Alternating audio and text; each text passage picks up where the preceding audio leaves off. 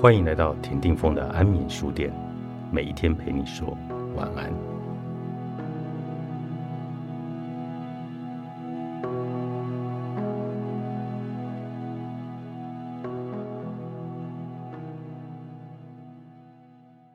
自我价值感为什么这么重要呢？为什么它是最核心的概念呢？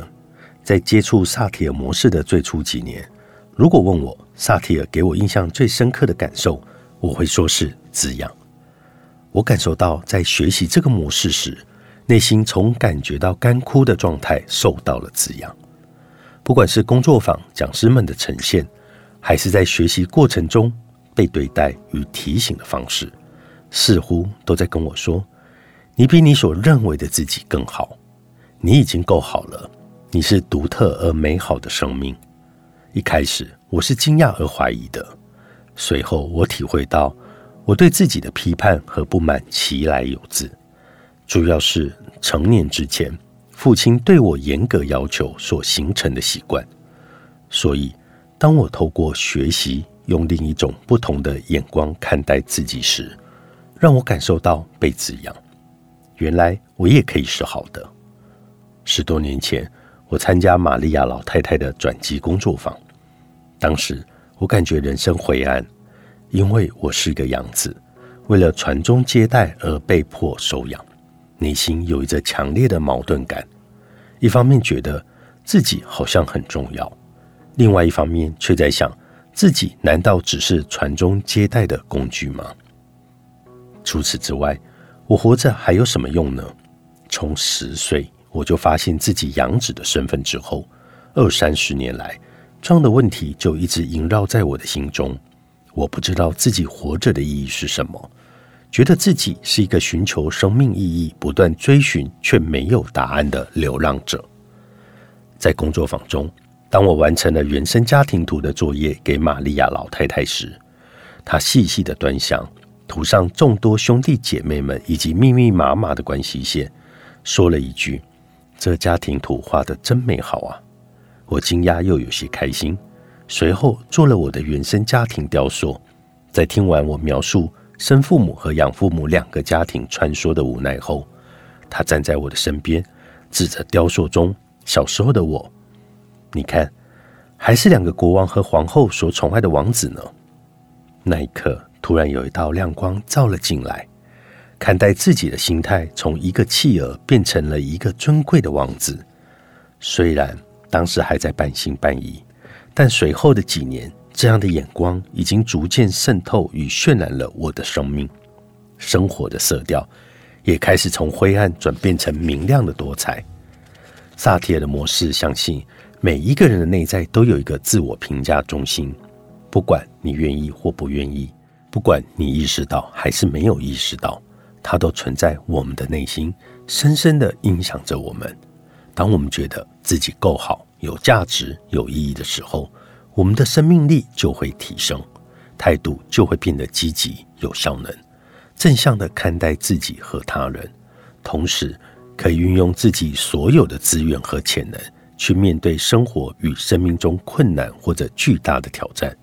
反之，当我们觉得自己不够好时，生命力就会降低。可能会变得焦虑或者沮丧，容易被生活中的困境卡住，甚至选择逃避或者放弃。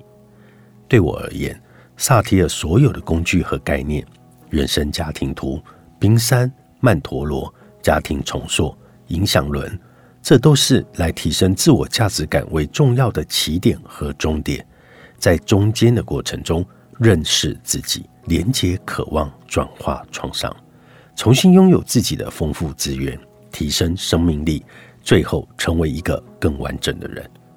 我常在工作坊中和父母、教师们分享：我们可以留给孩子最好的资产或礼物，就是他们正在成年以后拥有的高自我价值感。这样，我们就不必担心他会走错路，或是放弃自己，因为一个具有高自我价值感的人，是能够看重自己。也很愿意尊重他人的，对于生命中的逆境，他会接纳面对，不会自暴自弃，轻易的放弃。对于这样的成年人，作为父母和师长的我们，也将会很放心与安心。然而，我们如何能留给孩子这样的资产呢？最重要的两个途径，一是父母具有高度自我价值感，做出示范，让孩子自然的模仿与学习；二是父母在日常生活中看待孩子的眼光，不仅仅是根据他的行为表现，而是根据这个孩子的本质与光亮。让他感受到自己与父母一样是个有价值而且重要的人。当我们遭受挫折、情绪低落的时候，常常会感觉自己不够好，有时候是被迫的，苛责自己更努力做得更好；有时会很无力、无奈的选择放弃。这些状态都很常见，也都很可以理解，因为我们都是从小到大。在学习所养成这些习惯的。然而，这意味着，当我们现在长大了、成年了，有更足够的能力与资源，可以开始新的学习，可以为自己做出自己喜欢和想要的改变，这是一个选择。当你学习了萨提尔模式的成长课程，请记得一件事：我们仍然会在这两种状态里去摆荡，一下子觉得自己很好。一下子又掉回过去的模式，觉得自己很糟。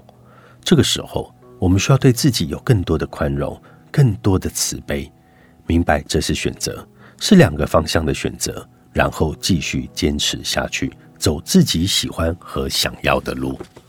萨提尔自我疗愈之路，作者张天安，采石文化出版。